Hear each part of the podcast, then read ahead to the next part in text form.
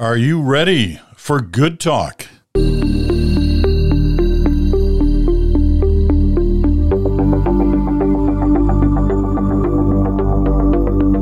And of course, you're ready for good talk. I'm Peter Mansbridge, Chantal Hébert, Bruce Anderson, both with me, and we've got uh, we got a kind of a packed agenda here. We got a lot of different topics we want to get at in the next uh, hour. So let's get let's get started. We'll get started on um, on the big story, which was south of the border this week, the midterm U.S. elections, and what impact, if at all, it has on Canada and the way this country operates, the way some of this country's political leaders operate.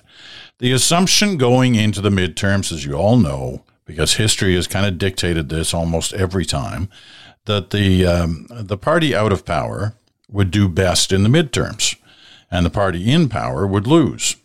Well, to some degree that happened, but nowhere near the degree that it was expected to happen. Uh, it looks like at this moment that the Republicans will regain the House of Representatives by a couple of seats. And it looks like at this moment, although it could change because there are a couple of runoff elections, that the Democrats should hold on to the Senate. But uh, once again, the underlying factor is that there was not a huge shift. At one point, they were talking of more than 60 seats changing in the House of Representatives uh, going to the Republicans. That didn't happen, didn't even come close. And the finger pointing is going on, and most of the fingers are pointed at, you guessed it, Donald Trump. Even though he wasn't on the ticket, he wasn't running, but he had endorsed a number of candidates, many of whom lost. So let's bring it back to the message here for Canada? Was there a message for Canada? Does it make any difference for Canada, this new alignment that looks like it's shaping up in the U.S.? Does it make any difference on the political front in terms of uh, the future for certain politicians in this country who may have hooked their wagon to some of the things that were being said by the Republicans? You know what I'm suggesting there. So let's see. Chantal, why don't you start? Okay, well, uh, in the general political sense, uh, probably good news for Canada in the sense that uh, Canada and the US at this point are aligned uh, more or less on climate change and on Ukraine. And uh, a, a, stay the course prospect is, is probably uh, the best thing that the Trudeau government could hope for. I think there were lots, and on on the partisan side, I think there were more uh, messages, lessons, uh, ominous messages, possibly for Pierre Poilievre and for Justin Trudeau. Uh, when an unpopular incumbent holds his own in a time of economic turmoil, it's uh, always reassuring for the incumbent who is uh, eventually going to be running for re-election in this country. But I think the first there are many lessons, but I think the first lesson is Pierre Poilievre has tried to make the economy, the economy, the economy his only message to just about the exclusion of any other uh, topic, thinking uh, that he would get to victory in 24 Sussex via the pocketbooks of Canadians. Well, set aside the fact that if the economy takes a turn for the better in a year uh, and the election doesn't come for a year and a half, then everything that is Justin Trudeau's fault today will be something that he has magically fixed tomorrow. But it was um, Dan Robertson who ran Erin O'Toole's campaign. Uh, who said quite rightly that uh, what this shows is that conservatives can't win just on the economy and on pocketbooks because people, voters, vote also uh, for values. Uh, and they will not. And and he felt, uh, as a conservative, that what the midterm showed is that people will not set aside or become blind to values just because they have pocketbook issues, and that should be a warning uh, to Pierre Poilievre and his team, among many other things uh, that happen that kind of say you want to associate with people that most people feel are off uh, the political grid, you may be losing votes as you gain votes uh, in the fringes. Bruce. Yeah, that's really interesting. I agree with a lot of Chantal's points, more than the usual 85%. Um, so I wanted to draw out four, four things that occurred to me. One was the, you know, a, a, reminder in particular to be careful for those who want to predict election outcomes based on polls, which are softer and a little bit more fluctuating in some respects, a little bit more stable in other times because people are paying more or less attention. And because at the end of the day, you don't know who's going to turn out to vote. All of the turnout uh, models that have been used have sometimes worked, sometimes been off. And this time they were a little bit off, I think, because there was a, uh, it's hard for the modelers of turnout to anticipate how many young people are going to turn out to vote, how many women are going to turn out to vote, mobilized by the abortion decision that was made by the Supreme Court. So I, am watching the US media talk about the outcome of the election, and there is a lot of well, it's, it's usually not a, a, media organization criticizing itself, but criticizing other media organizations for having had this conventional wisdom that the Republicans were going to have this red tide, which they didn't in the end. Um, the second thing is young people. Um, is it uh, is it written in stone that young people will always vote in lower numbers than older people? Um, we had an election in 2015 which said no, it's not written in stone here. Uh, I think that the data that I'm seeing now suggests a fair number of young people turned out, maybe an unexpectedly high number of young people turned out. If so, that's great. Uh, but it also uh, it's great for democracy, but it also rewrites some of the thinking uh, on the part of campaigners in the next round of elections about what it is that's possible to do in terms of inspiring young people with a message and a set of policy ideas. The uh, the third uh, was uh, the whole question of abortion. And I think there is a message for Canadian conservative politicians in this, which is that there's always this tension we know in the conservative caucus between a whole lot of MPs who would rather if they if they could if the leadership would allow them to be more pro-life more actively pro-life. Uh, the leadership of the party has pretty consistently said we're not going to go there because we see the ceiling uh, in terms of how many votes we can uh, we can accumulate. And of course those who defend the Conservative Party on this issue are very fond of saying, well, you can't judge them as being a pro life party because they never do anything with that instinct.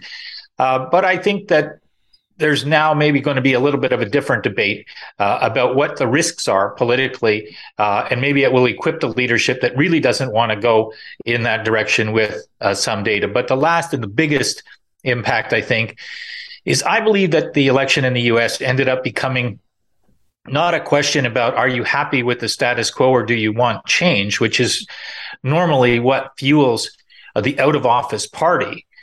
But it became a question of how crazy are the Republican candidates going to be? Is that a race to some sort of finish line uh, that so excites the far reaches of the base, but so alienates a lot of other people that they don't know where it's going to end. And in the 24, 48 hours since then, you can see a whole lot of people in the US Republican Party grabbing onto the opportunity to say, we don't want any more Trumpism. We want to get away from this election denialism. We want to move in a different direction. We want to be back a little closer to the mainstream. I don't want to overstate uh, how durable that is. But Trump had a terrible day yesterday, and Trumpism had a terrible week this week. And that might mean that for the Conservative Party in Canada, it's a cautionary tale. Uh, and, uh, and, and for Mr. Poilievre in particular, having a new high profile staffer who's a you know pro convoy person these uh, these reverberations can't be ignored by them. And I'm sure they're not ignoring them. I'm sure they're thinking this through and wondering has the tide and the temperature maybe turned a little bit? Sorry maybe for how they, long that was. Maybe they are, maybe they aren't. But on abortion, I've long thought that uh, Roe v. Wade and what happened to it uh, has made abortion an even more sensitive issue and an even more risky issue for the conservatives. It has cost them votes in the past that dogged Andrew Scheer's uh, campaign and to appoint Erin O'Toole's campaign. And it will again, because ambiguity on this issue is not something that uh, many female voters will not put up with. uh, the, the, the notion that there is a strong contingent, most of whom supported Pierre Poilievre for the leadership, who are identified with the pro-life movement, who are certified by the pro the anti-abortion lobby as good people to elect for our cause. That is something that will continue to haunt the conservatives going forward. It's impossible that it will go away because, and it, there were those who said, well, Joe Biden and the Democrats playing the abortion card so hard uh, is a risky proposition. Actually, it turned out to be a winning proposition. It, uh, and not a risky proposition. And there, there is a clear message there. Canadian women are even possibly less uh, tolerant of the notion that a future federal government wants to play in that movie or could play in that movie uh, than than the debate in the U.S. Uh, has demonstrated in the case of, of, American women. They to go back to the the kinds of people you hang around with. Yes, if you're going to hire a director of communications for your party that is unambiguously pro convoy who was happy to go around and say, wasn't it great that they hung for eight hours after being asked to cease and desist? You are sending a clear message that that's the kind of people and the kind of stance you're comfortable with. Uh, and, and voters look at that and they say, gee, you know, this is someone who's friends with a premier, allied with a premier in Alberta who wants to take her uh, or, or directions on how to run healthcare in the province from anti-vax uh, uh, medical uh, fringe establishments, and who is also friends with a premier in Ontario who would do away with labor rights and, and pile pile it up, and it adds up to not a pretty picture. Bruce says the other thing. Sorry, go ahead. Now, Bruce says they're paying attention. I'm not sure they're paying attention. I'm convinced there's a number of them who are saying these are just the usual gatekeeping pundits who are saying all this because the capacity for a party, liberal, conservative, NDP, to deny reality uh, and to live in an echo chamber is really high. And I find that Pierre Poilievre, since he became leader, has been living in an echo chamber. Okay, Bruce, briefly. Yeah, uh, the one other thing I was going to uh, note uh, that has to do with this director of communications, it, which I think will come back. Can, can we just name her? What is it? Sarah Fischler? Sarah Fisher, I believe. Fisher. Um, yeah, and I don't know the woman. I don't have anything um, personal to say about her or anything like that. But I did notice this story in Press Progress about a blog post that she put out some months ago about globalists and the World Economic Forum. And the language um, that's used to make that argument is certainly seen by significant numbers of people as I don't know if you'd say bordering on.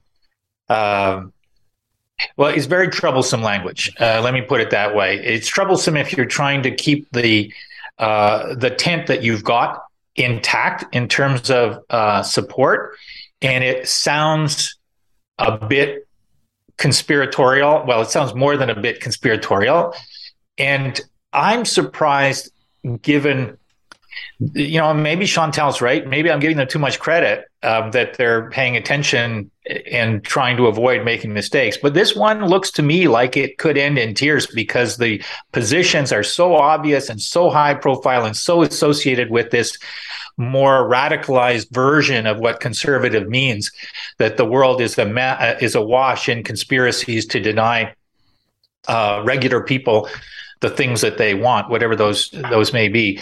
Uh, so I, have been struck by that, but on on the whole, I've kind of felt that Poilievre was doing himself some favors by staying out of the limelight and uh, and kind of avoiding contact with the media. I don't endorse it as a kind of a strategy for democracy, but I think it might have been helpful for him so far. But we'll see how that that continues. Well, he broke out of some of that this week uh, and in the last week, talking uh, a couple of times to the media in general and, and one specific in a in an interview. But let, let me just pick up on a couple of points that you both mentioned in your uh, your opening remarks. First of all. Um, from Bruce on the, you know, uh, on the desire, the wish, or the hope, or or perhaps even the thought that the uh, Republicans in the United States are going to move on from their, you know, past five years.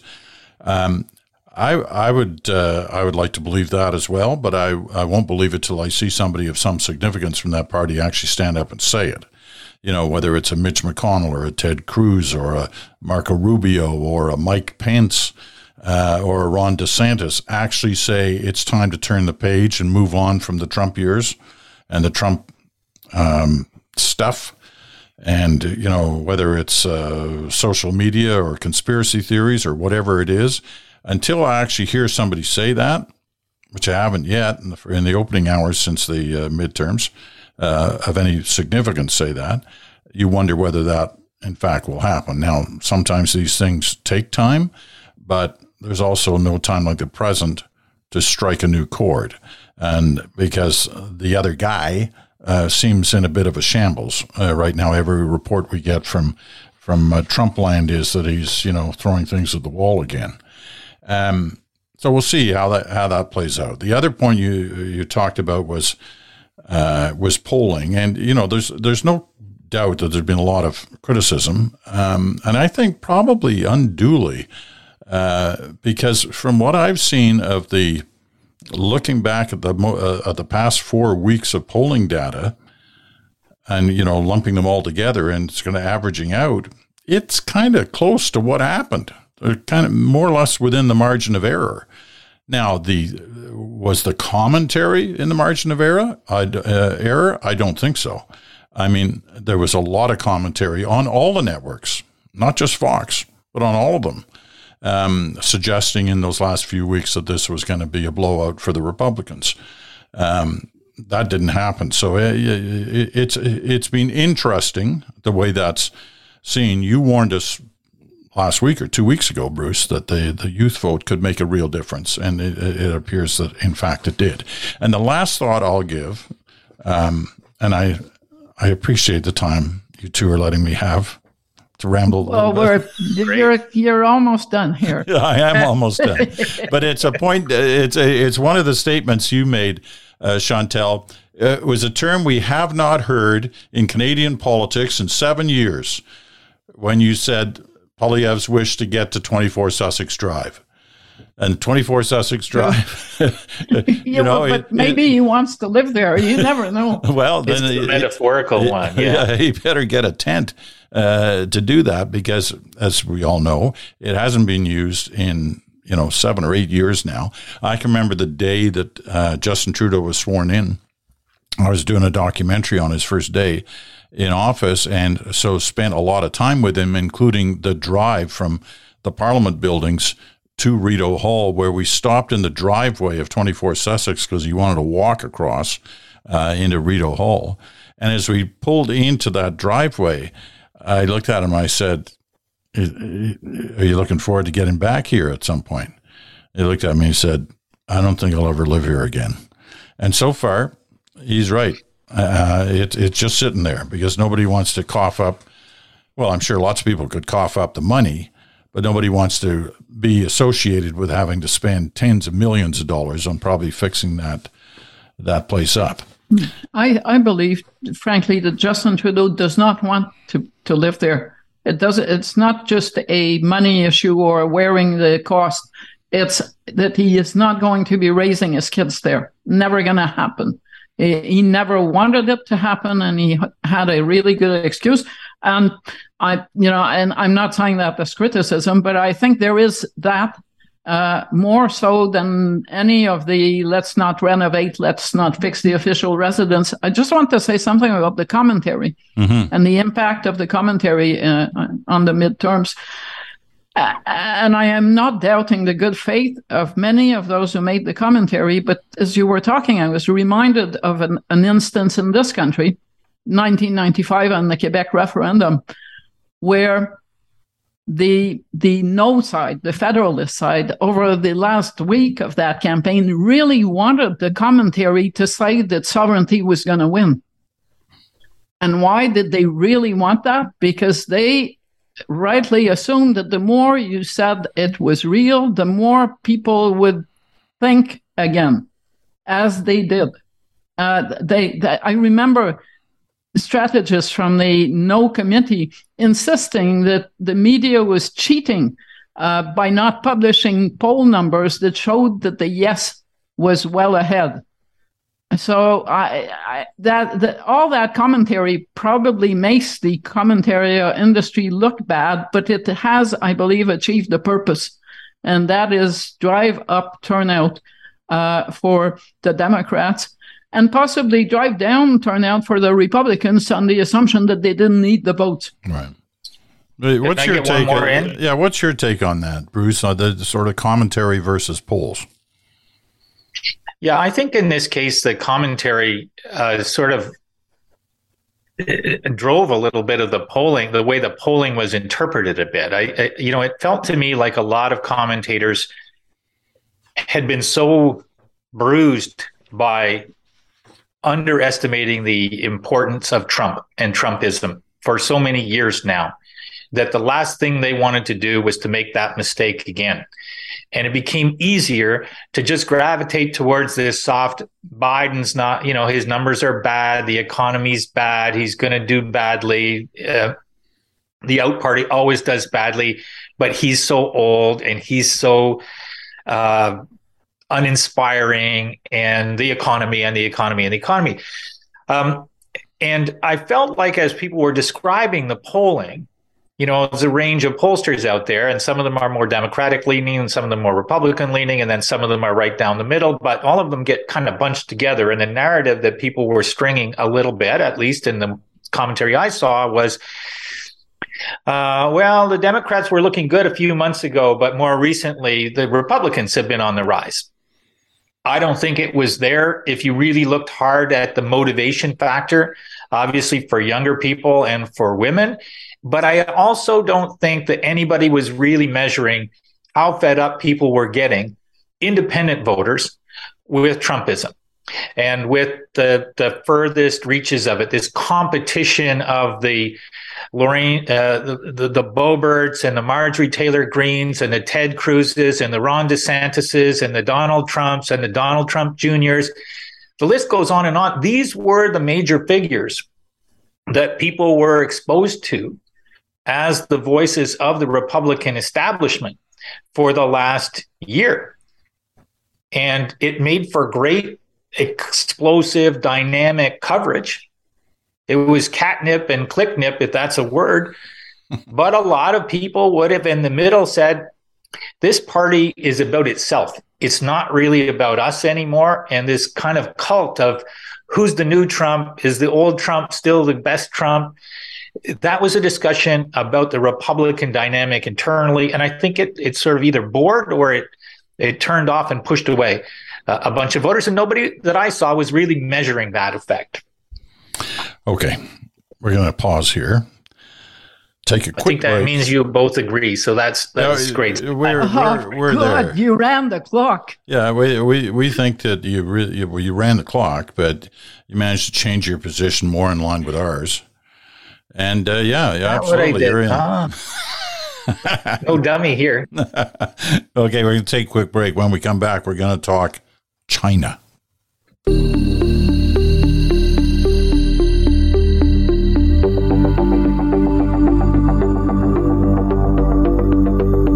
And welcome back. You're listening to The Bridge on Sirius XM, Channel 167, Canada Talks, or on your favorite podcast platform, or because it's Friday, like Wednesday, you also have the option of the video podcast, the video, the makings of the bridge, the makings of Good Talk. It's all available for you right there on uh, my YouTube channel.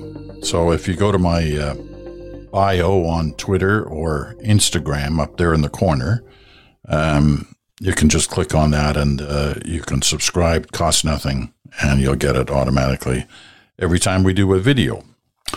Um, Okay, next topic. Chantal Hébert, Bruce Anderson, with us as always. Um, when it was 1970 that Pierre Trudeau, the government of that day, recognized the People's Republic of China.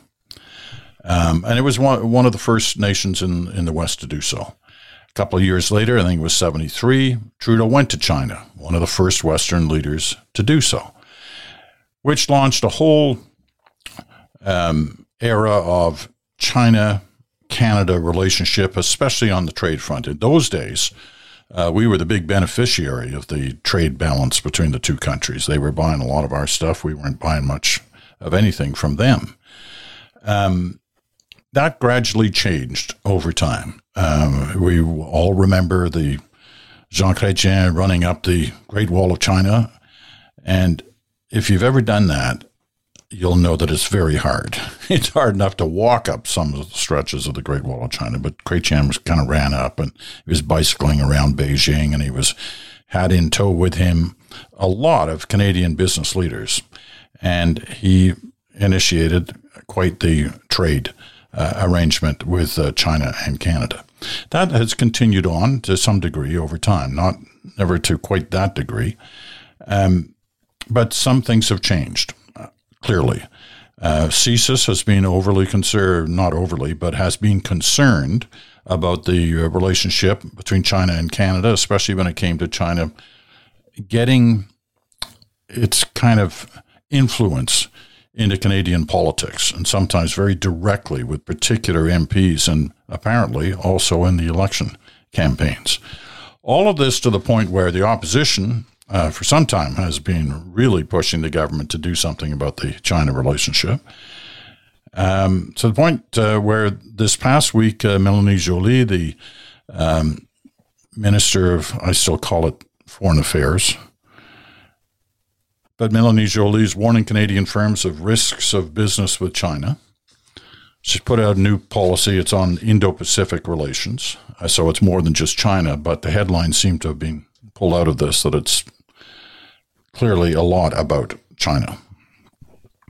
So, where are we at in this relationship? How significant is what's going on? And there are there's some hints that there's some tension within cabinet over some of this stuff. Um, and, what do we know, if anything, about that? Who would like to start us off on this? The question of China. Uh, well, Chantal. I've been I've been watching all this for, for a number of years. Uh, and in particular uh, over the Chrétien era. I also spent quite a bit of time in Asia over the years. Uh, so I think the first thing we, or the first takeaway I would take from what you said about Pierre Trudeau and Jean Chrétien is that at this juncture, we now know that one of the um, the rationales that were offered for embracing and engaging with China economically beyond the fact that there was profit to be made was that as China's economic performance improved, so would its uh, affection for democracy and democratic values uh, and respect for human rights. And that is not at all what has happened. That has been demonstrated to be a total fallacy. It is possible to run a prosperous economic superpower without having any respect for human rights or for democracy and and casting itself and it as a virtue, which is basically where we are today. Now, the, the, the warnings about Chinese interference in the democratic system of this country date back to the Harper era. They're not recent. This has been a simmering issue that cabinet and prime ministers have been briefed on for a long time. But the the the, the business lobby, in particular in this country, uh, had as a mantra: "You must engage with China. Our economy now depends on it." And the the other f- fallacy, partly fallacy, was that the U.S. was going to be in permanent decline economically, and we needed to hitch our wagons uh, or diversify. Uh, we hitched our wagons uh, quickly, and China, it was impossible to bypass China. The tensions in cabinet um, have more to do with some ministers wanting to go even further in decoupling Canada's economy from China than the actual statement put forward by Melanie Joly. And that means there has been a complete reversal on the part of this government from how they saw the file, and the prime minister in particular, to where we are today. When Justin Trudeau came, he was all about engaging uh, and, and promoting more ties with China. I think in part because of the the, the fact that his father uh, walked there before him. Uh, and I, am not even saying that as a criticism, but um, I think he was seeing China with uh, the lenses that were already outdated when he came into office. And it took the two Michaels to kind of send the message that this was unsustainable and it absolutely had to change. Now, what that means for China is they've basically turned Canada's most China friendly governing party into a party that now shares the same suspicions uh, to almost the same degree as the conservatives. There, there, there will not be a reversal on that in government. They have also, over China, over the past decade, managed to turn Canadian public opinion uh, against uh, any rapprochement or even any maintenance of many of our links to China. Uh, and I think, and I don't want to be pessimistic, but when I look at what's happening, when I look at this policy statement, but also what's happening around the globe, I think to myself, we are uh, bracing for uh, a war uh, in that region uh, where we will end up having to take a side, and that side is going to be the side of Taiwan. Uh, and there, the economic shocks from that we will endure one way or another. So better start preparing for them, even if it's late in the game. Bruce. Well, um, I'm glad that Chantal didn't want to be pessimistic, uh, but I'm going to pick up the conversation and sidestep the war in Taiwan because I think everything that Chantal said is is absolutely accurate. I think that the hopefulness that we had about a bigger China could be better for everybody in the world. Um, and that by getting bigger and more prosperous, China would embrace more Western um, not necessarily values, but kind of operating ideas in terms of how their economy would work and how their diplomacy would work. And we've seen exactly the opposite that bigger is definitely not better in terms of its China's impact and role with the rest of the world rather than westernizing in ways that might make it easier for us to deepen cooperation and deepen trade what we've seen is that China has emerged as uh, intent on disrupting Western democracies uh, has far more tools and resources at its disposal than Russia does. Um, and that the combined uh, impact of these two uh, nations is uh, really worrying. So I, I, felt like the uh, speech that Ms. Joly laid out was was important. I thought it was useful that what she tried to do in that speech and often gets kind of left aside in politics is people sort of talk at the expert level.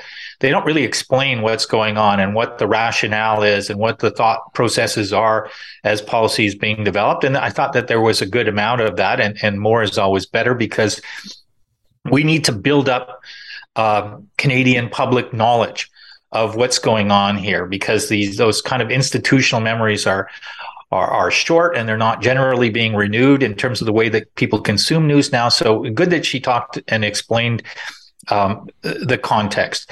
Also good that um, she talked about the economic issues and and implicitly or explicitly acknowledge that there's a tension between wanting to do business with China and being clear eyed about the risks. I think that's the language that she used. I think that was well chosen language. I think she said it's not our intent to tell businesses not to do business with China. It is our role to tell them what to be aware of, what to be careful about, and to and to recognize that that relationship isn't necessarily going to be stable. And the last point about her speech that I I, I liked is that our politics tends to want to get really shouty about China. Uh, as opposed to kind of deliberate. What can we actually do, especially since the U.S. is a bit of a question mark in terms of the role that it's going to play? Less so with Biden, but who knows uh, with DeSantis or if Trump comes back. Trump this week was saying, I like President Xi. He, I call him king.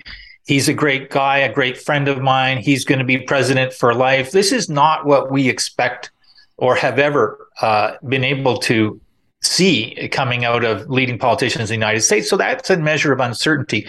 So within that context, what Canada can say that doesn't sound like we're shaking our fist at the moon to no particular effect um, is a is a bit of a challenge. I thought some of the language there was well put. That we will cooperate with China when we must, and we will challenge China when we ought to. Um, and a lot of that obviously has to do with working with allies in that respect. And I thought that was good too. I like. Um, I too like what Chantal said about what was really behind so much of that opening up in the 1970s. It wasn't just about trade; it was about um, trying to show the Chinese the way to a, um, you know a, a better economy, um, and therefore hoping that that would lead to more freedoms and more democracy within uh, within China. Uh, that was the great dream always of Deng Xiaoping when he finally, or, or that was the great dream that many had of Deng Xiaoping when he uh, finally achieved power after his various uh, re-education periods under Mao Zedong. But when you get through to June of 1989, when when Deng was still around, and we saw what democracy meant for the Chinese then with the slaughter in Tiananmen Square. And, and then, it, you know, it really was, as Chantal points out, it was only you know a couple of years later that you had Chrétien running up and down the, the Great Wall of China, as if nothing had happened in Tiananmen Square. And we watched China explode with new economic power, but the freedoms weren't there. And the continuing discussion about Taiwan, which continues to this day to the point where, you know, it's not just Chantal who's saying this, but many of the great defense experts around the world really feel that more than anywhere, that could be the the, the place where the next you know world conflict uh, begins um, as a result of Taiwan.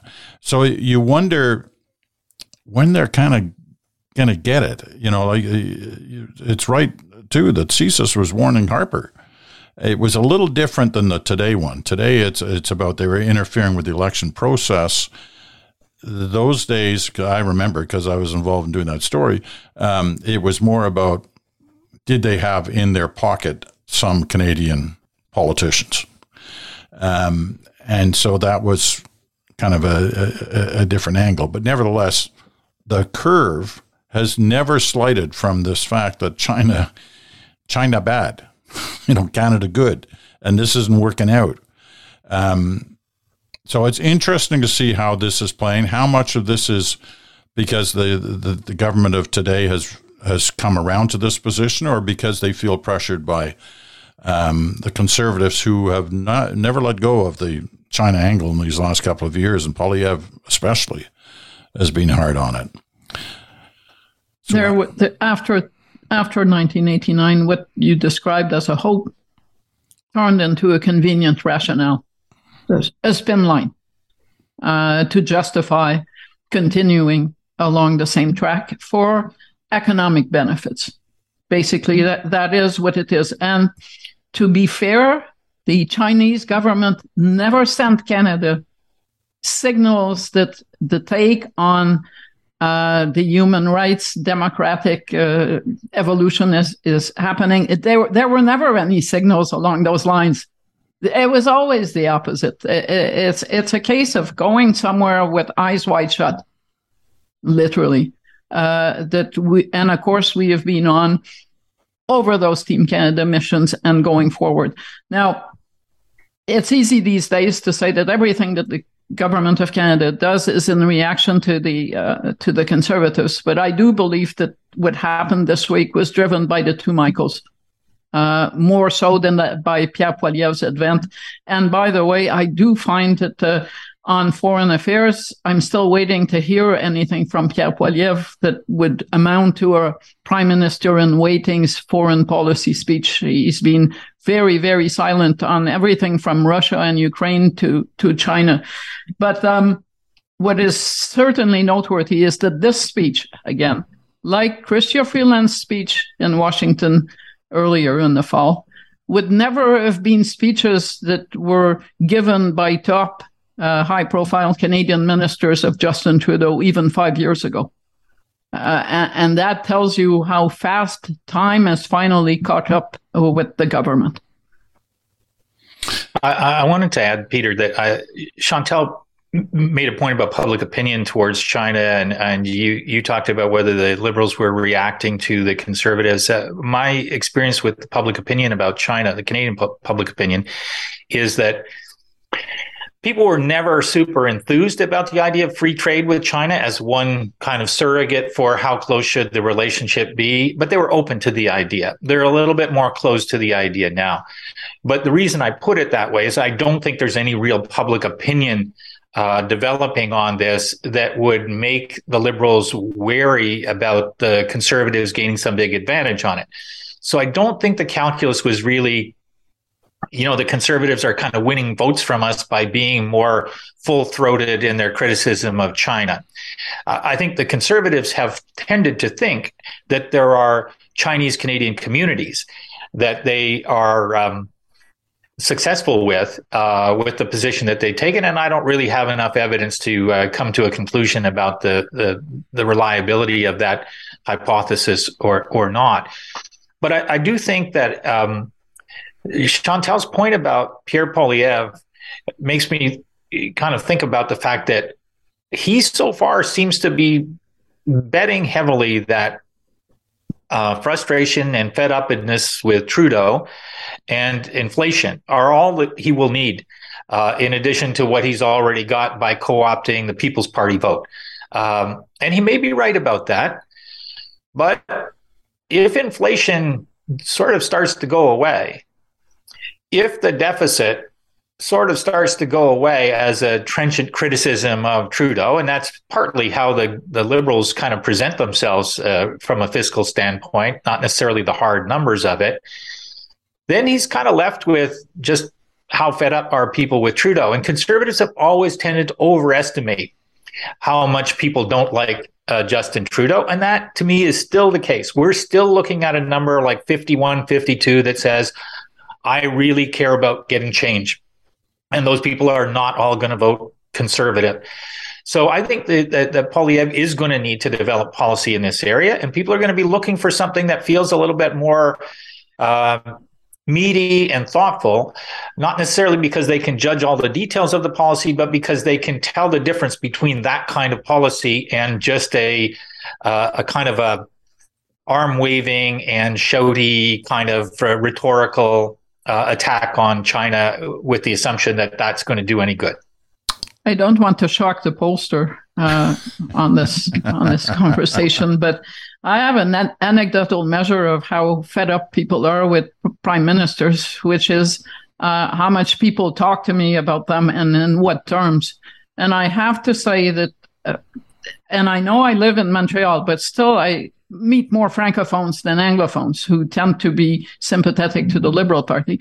I have to say that Justin Trudeau doesn't isn't even on the radar of discontent compared to everything I was hearing about Stephen Harper or Jean Chrétien. It's it's it's non-existent. I, people do not stop me as they did with Harper and Chrétien to say, "How are we going to get rid of these people?" Doesn't happen.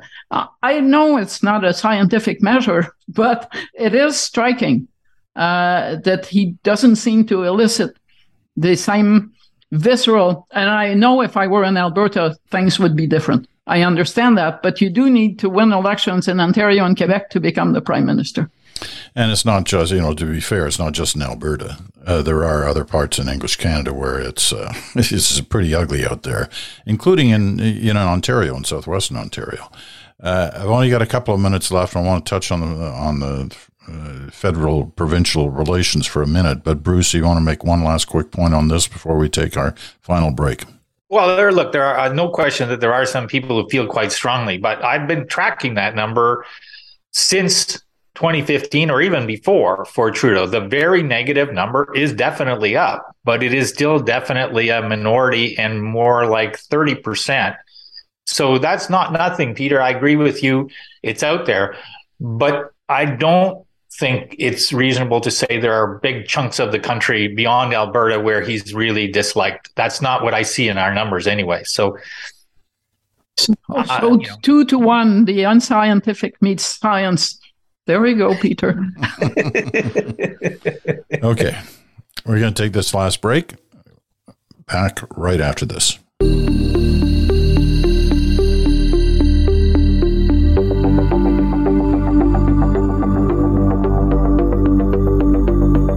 And welcome back. We're uh, here for our final segment of Good Talk for this week. Bruce Anderson, Chantal, Hébert with us. Uh, Chantal made a point the other day uh, which I'd like to get her you know, kind of quick analysis, the big overview, uh, which basically suggests that federal provincial relations right now on the first minister level are not good. I mean, there's a lot of bad stuff out there, bad feelings uh, between you know the personalities at the top of, of various governments.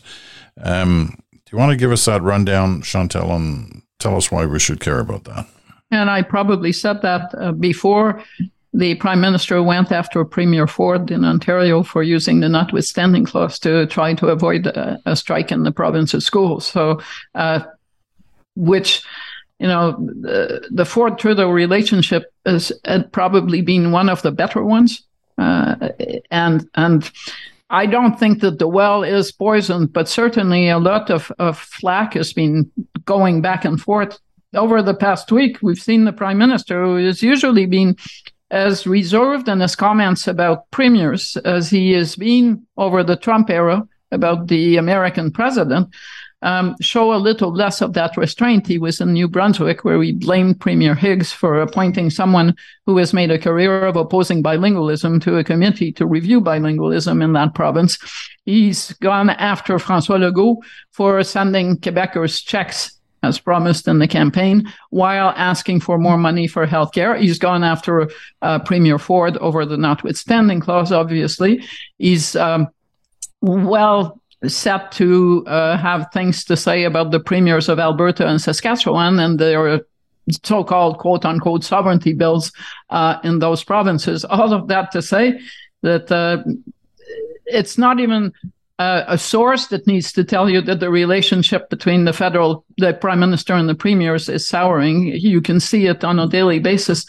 But I think what we saw this week, uh, which was a meeting of health ministers, where I'm assuming the mission of the federal health minister, Jean-Yves Duclos, was to come out with enough progress or signs of progress that he could say, this paves the way to a meeting and a discussion between the prime minister and the premiers over funding, actually was torpedoed uh, by the premiers.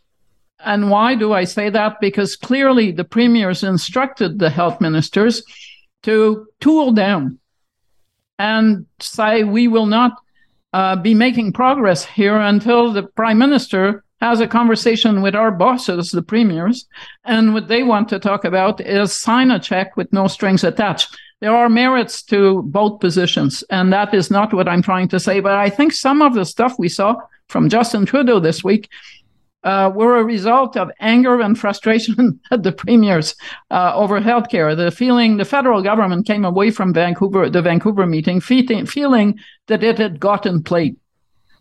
Does that advance the healthcare conversation, or is it promising uh, for uh, what is happening in the healthcare system and for solutions to those problems?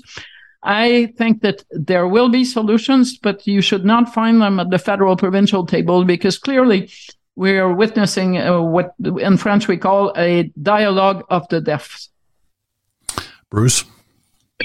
Uh, you know, I was reminded um, listening to Chantal and uh, seeing the note that she sent us the other day of the fact that Pierre Trudeau, as I recall his time in politics, some of what worked best for him in terms of building political support was when he challenged the provinces where he used that language of you know the federal government shouldn't be the head waiter to the provinces. He used that as a cudgel against uh, joe clark. Um, and it meant something to people the idea that there is a tension between these levels of government and the federal government shouldn't always kind of lie down and acquiesce to whatever it is that the provinces have to say because that would create too much of a patchwork version of Canada, inconsistent health or education standards and that sort of thing.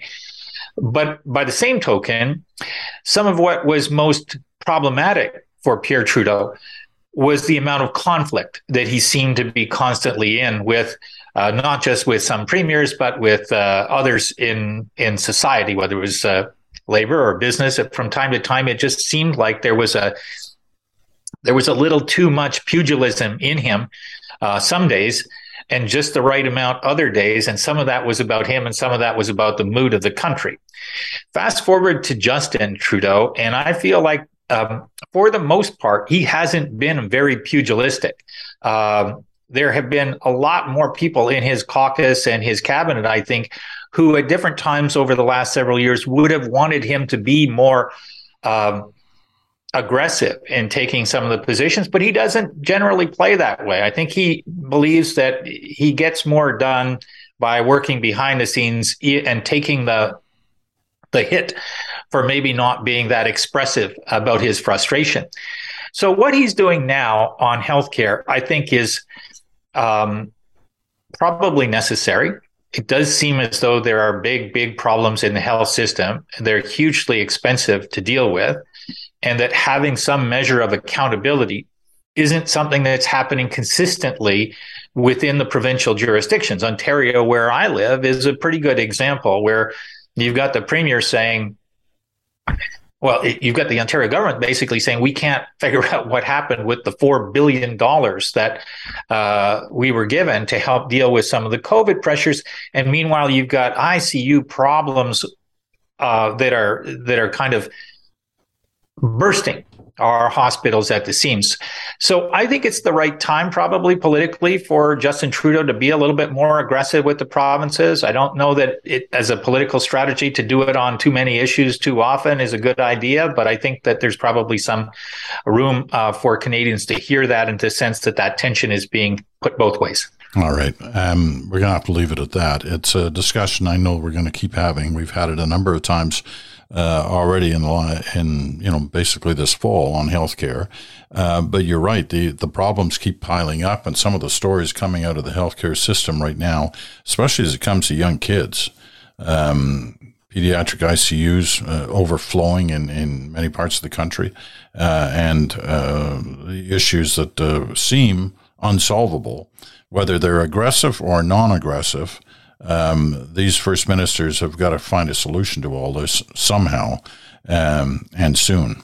All right, we're going to leave it at that for this week. Chantal Hébert, Bruce Anderson, thank you more muchly, very much, and uh, we quite a uh, bit. Have a yeah, quite a bit. Yes, please. Um, have a great weekend, and all of you out there have a great weekend as well. We'll talk to you again on Monday.